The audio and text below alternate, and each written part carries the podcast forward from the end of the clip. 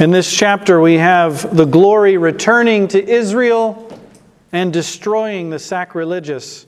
Hear now the reading of God's holy word. 1 Samuel 6, starting at verse 1. And the ark of the Lord was in the country of the Philistines seven months.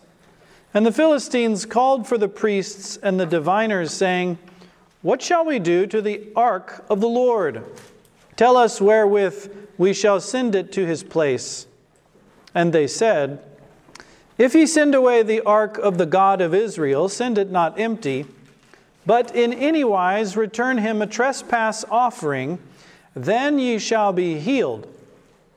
And it shall be known to you why his hand is not removed from you. Then said they, What shall be the trespass offering which we shall return to him?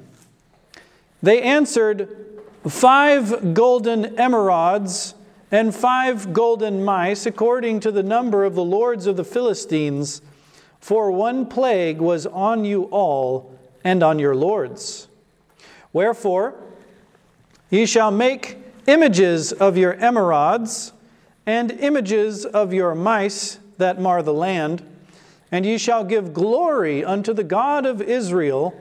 Peradventure he will lighten his hand from off you and from off your gods, and from off your land.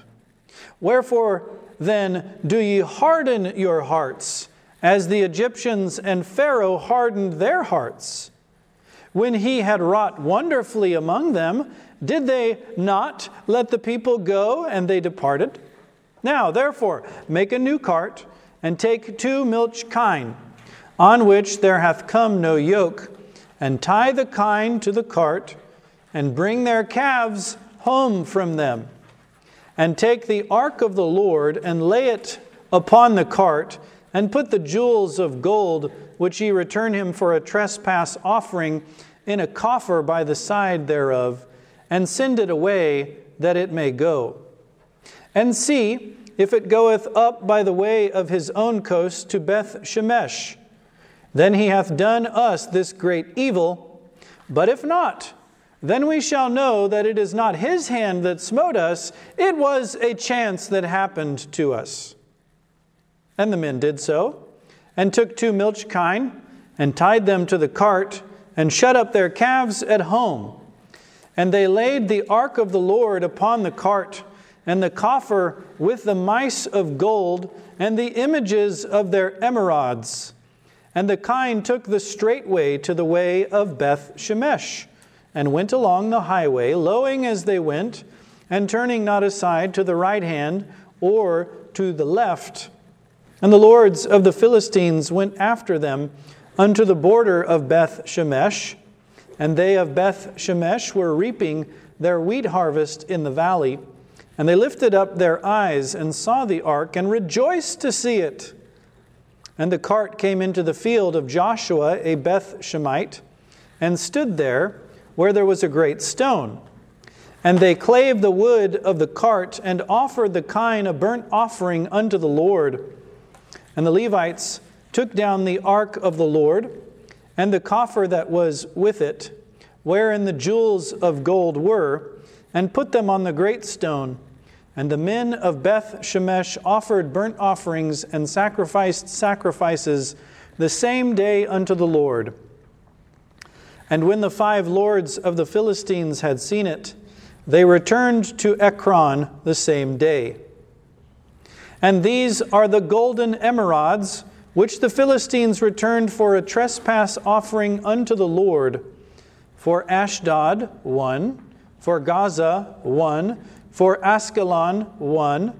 For Gath, one. For Ekron, one and the golden mice, according to the number of all the cities of the Philistines, belonging to the five lords, both of fenced cities and of country villages, even unto the great stone of Abel, whereon they set down the ark of the Lord, which stone remaineth unto this day in the field of Joshua the Beth Shemite.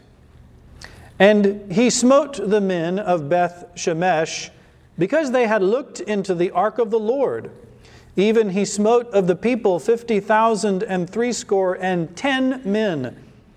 And the people lamented because the Lord had smitten many of the people with a great slaughter. And the men of Beth Shemesh said, Who is able to stand before this holy Lord God? And to whom shall he go up from us? And they sent messengers to the inhabitants of Kiriath Jearim, saying, The Philistines have brought again the ark of the Lord. Come ye down and fetch it up to you. Thus far, the reading of God's holy word from the book of 1 Samuel, chapter 6. May the Lord bless us in the reading and hearing of it. First, verses 1 through 12, we have the superstitious return of the ark from the Philistines. Remember all the troubles that the Philistines had, and yet the ark stuck with them for seven months, we're told in verse 1. They did not learn their lesson very quickly, did they? The Philistines, now having consulted their politicians and found their devices wanting, what do they do next? Let's go to our priests. Let's go to our diviners.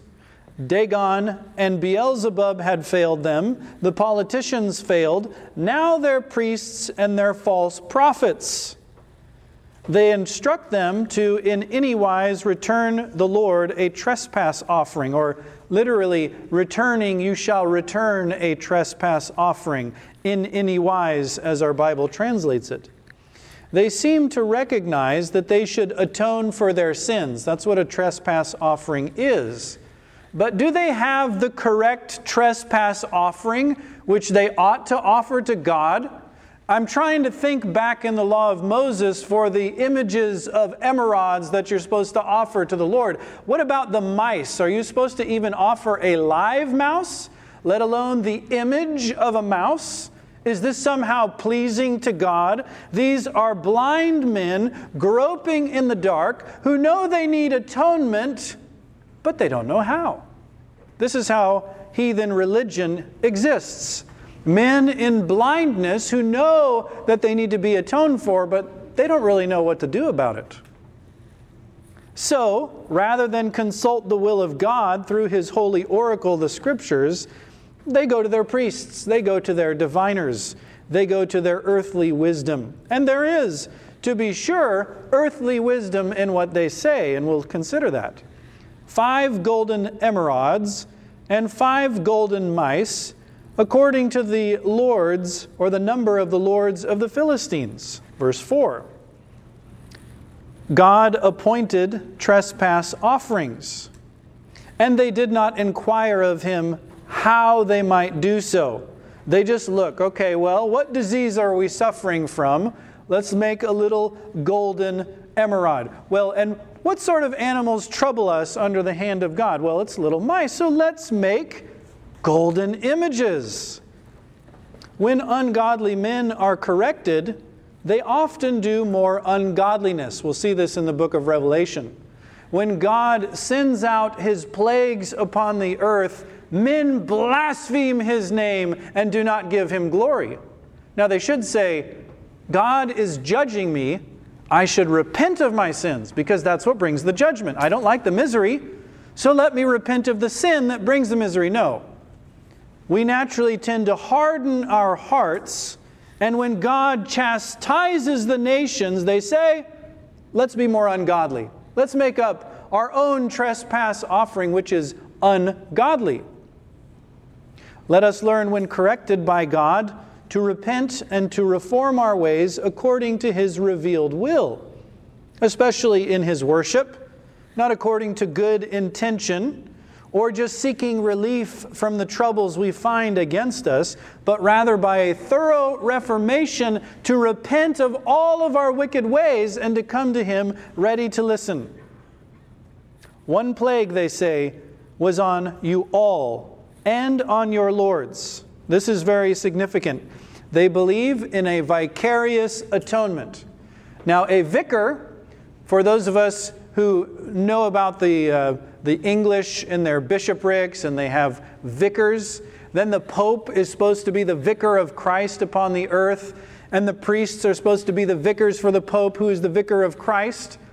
Vicarious means you stand in the place of another. It's a Latin word. In Greek, there's a different word, it's called anti.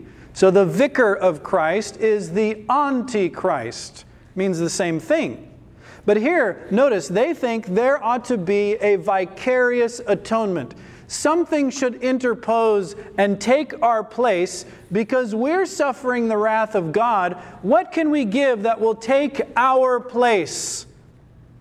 Golden mice and golden emerods. That's what takes their place. Apparently, that's what atones in their mind for this plague that God sent against them.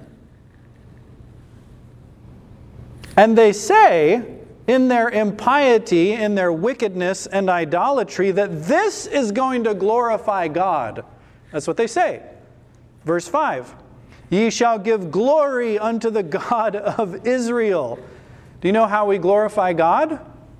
One, we listen to what he says, right? He's spoken. We listen and we believe what he says. We tremble at his threats. We obey his commandment. That's how we glorify God. Did, did that, what they did, glorify God? No.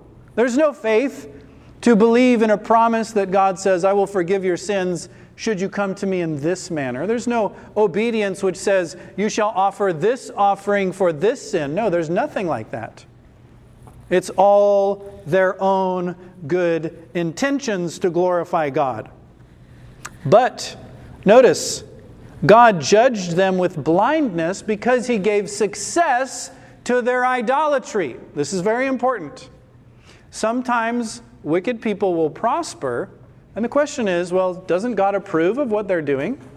Sometimes it's because God hates them that he gives them success in this life. He turns them over to their own ways and says, okay, I'm going to let your golden emerods work because you're going to take away the ark, and you'll think, hey, our trespass offering worked to blind their minds because they did not receive the love of the truth. So God gives them delusions. And this is a mark of God's black bill. The black chain of reprobation is when men have worldly success in their evil ways. Mark it down. God hates people that he causes to prosper when they're wicked. If God loves you and you are wicked, you know what He does to you? He chastens you, He spanks you, He brings out the rod. And he says, I love that boy. I love that girl. I'm not letting that one go off and do their own thing. Everyone he loves, he chastens. What about those who go on in their mouse religion and their golden hemorrhoids religion? What does he do to them? Okay, you can have it your way. I don't care about you. I'm not going to chasten you for this. I might crush you for your impiety, but now I'm going to say, okay, I'll give them success in their will worship. Let us then measure success not by our ease, our comfort, our worldly prosperity, but how? By obedience to God's revealed will. That's what Paul says. What is required of a steward? That he be found faithful. To whom? The master of the house. How do we know what the master says? Here it is. This is his will. This is his testament. These are his words, his statutes, his commandments. That's what's required. Listen to his word, obey his word. Wherefore then the priests and diviners ask the Philistines, Wherefore then do ye harden your hearts as the Egyptians and Pharaoh hardened their hearts? Now, this is about 400 years later. Saul is about 1050 BC, which we're coming up on Saul in the next couple chapters. And this is at about 1450 BC that the Exodus happens. So this is almost 400 years later, and the, the sound still rings in the ears of the ancient Near East of what God did in Egypt. And these are heathens. Let us remember the mighty works of God, his powerful judgments his promises and precepts, these people 400 years later still remember the judgment of God. But notice again them groping in the dark in verse 7. They want to make a new cart. Now, David will imitate this heathen practice and occasion the death of Uzzah. We can read about that in 2 Samuel 6, verses 1 through 8. He will make a new cart, and he will take the ark on the cart, and the stumbling will take place, and the ark will start to fall, and Uzzah will put his hand onto the ark to steady it and will die. God will strike him with death. Because they're imitating. And later, when David brings this ark of God back to the temple, you know what he does? Levites. Levites will bear the ark according to the law of God revealed by Moses, not a Philistine cart. But notice, they take two milch kine on which there hath come no yoke, and tie the kine to the cart, and bring their calves home from them. Now, when a calf goes moo, you know what mom does? She feels like milk comes down. She has to milk her calf. That's what happens. They have an instinct for this.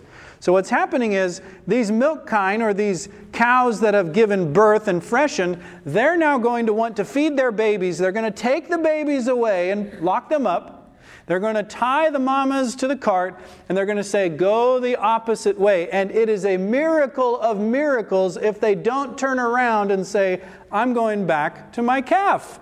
I need to feed my calf. I have to empty my udders. What are we doing? But look, this is God's providence. So they go the exact way that they intend. And also, they've never plowed with a yoke which means they don't know how to walk in tandem with the other cow. Now they're under the yoke to pull together. That's a miracle that they don't go the opposite directions. So they're confirming, they might, you might say they're laying out the golden fleece or what have you. They want to find out is this actually the divine work of God to punish us or not? Hadn't they figured that out yet? Hadn't they figured out that God was judging them? No, apparently not. Apparently, they needed a sign from heaven to know that this was God's judgment.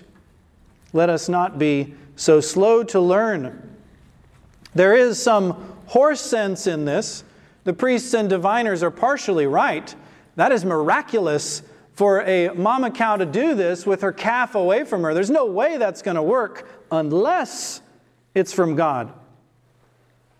So the ark and the cows, the kine, the milch kine, the mamas giving suck to their calves, they go right up by the coasts to Beth Shemesh. Now, Beth Shemesh was a city of the land of Judah that bordered the Philistines, en route toward Shiloh, where the ark had been before. And this city was a Levitical city. It was assigned in Joshua 21 16 to the Levites. They lived there, it was their place. And we see this. The Levites take the ark off of the cart and put it on the great stone. So the deed now is done. The diviners say that they can now figure out whether it was just chance or whether it was the hand of God that smote them. How much evidence does an unbeliever need to believe? Always more, always more, always more. And they're going to attribute it to chance if the cows don't do what they say. Then we have verses 13 through 21 the joy, the sacrilege, and the slaying of the men of Beth Shemesh. They're reaping their wheat harvest in the valley, it tells us, very likely in the month of May, around the time of the Passover, and then seven weeks from there was their first fruits from their wheat harvest. We can read of this in Leviticus 23 15 and following. That means that the ark was taken sometime around October or November, according to our reckoning. The men of Beth Shemesh saw the ark, they rejoiced to see it. Though they were unwilling to fight to recover it, they were happy that it was back. They were pleased that it was home. And then, as they take the ark off, they cleave the wood of the cart and they offered the kine a burnt offering unto the Lord. It seems that the Levites did this, offered the burnt offering here. Now, there may be some warrant for this. These were cows that had been providentially directed to do this miraculous thing, and they had come back together with the ark. So perhaps they have some excuse you could make for them. Well, they shouldn't have been offering a burnt offering. That's one. Where were they supposed to offer burnt offerings? over in Shiloh at the tabernacle. And what are they doing? Kind of doing their own thing, aren't they? But notice what else. What sort of animals were they offering to the Lord? It is milk kine. It's the sort of offering that God never commanded in His law to do. In fact, you may read of this in Leviticus 1, verse 3. God says, The male is to be offered as a burnt offering. Let him offer it a male without blemish. In fact, in Malachi chapter 1 verse 21, God rebukes the people because they didn't offer their males and they didn't offer them without blemish. Here they're doing what? Offering the female. That's what the milch kine is. It is the mama giving suck. You may not offer that under God's law, and yet here they are doing it. Verses 15 through 18, we have a description of the golden jewels and the principalities of the Philistines. Then, verse 19, the Lord strikes his people. It says, He smote the men of Beth Shemesh because they had looked into the ark of the Lord. Now, think about this. First, they receive it back with joy. Then they offer a burnt offering unauthorized by God. Then they use the wrong kind of animal. Then they do what? They look into the ark. Is any of this authorized by God? But you notice, they do one thing and God doesn't strike them. They do another thing and God doesn't strike them. Then they cross the line and God strikes them. Success in their first sins leads to presumption in the second sin, leads to death in the third sin. They did not learn from the lesson of the Philistines, apparently. Don't mess with God's things. Don't tamper with what is holy. Do not be sacrilegious. Numbers 4 19 and 20 says this But thus do unto them that they may live and not die. When they approach unto the most holy things, Aaron and his sons shall go in and appoint them every one to his service and to his burden, but they shall not go in to see when the holy things are covered, lest they die. You hear that? Those are Levites going to help the sons of Aaron take the tabernacle and all of its furniture and move it to the next place. Could they look upon the ark? Could they open the lid? Hey, I want to see that golden pot of manna. I want to see the finger of God writing on tables. Let me look in there. Death. Immediate death. God saved the life of the Kohathites by making this law so that they couldn't even look at the most holy things until covered by Aaron and his sons. Let us be cautious in our former sins if they go unpunished. Let us not think that we're in the right. Well, I sinned. God did nothing. Must be okay. Let me move on to my next sin. Well, God didn't punish that. Well, let's move on to my third sin. We might reap the whirlwind. We must regulate ourselves. We must judge ourselves, Paul says. We must condemn ourselves. That's what repentance is. It starts with an acknowledgement and confession of our sins. I am guilty, that is confesso, to say what God says. Repentance is not apologizing where we defend what we've done. It's not ameliorating our conscience and making ourselves feel better about our sins. No, we must learn to confess our sins. And so they ask, almost seeming to blame God, who is able to stand before, before this holy Lord God? Well, doesn't God have a rule about this ark? Doesn't He have a law about its transportation? Doesn't He have rules about covering it over rather than opening it up? Of course He does. But when we are filled with our own devices, this God seems impossible to please. Well, you're not listening. So, of course, it's impossible to please. You don't even know what He says. Let us see that it is us that are the problem it's not God who's impossible to please, it's us who are sinful. God is full of compassion, but He will not take His name being dragged through the mud. His worship and His commandments are important to Him. And if we love Him and we actually want to stand before this holy Lord God, we must come on His terms, through His Son, through His trespass offering, and by His appointed means. And notice, Once 50,000 plus die from this sacrilege, they say, What? Let's get rid of it. Sounds like the Philistines, right? Let's push it off down the road. Hey, you, Kiriath Jearim, come here, come get this thing. We're, we don't want it any longer. And that will bring us, God willing, next Sabbath to chapter 7.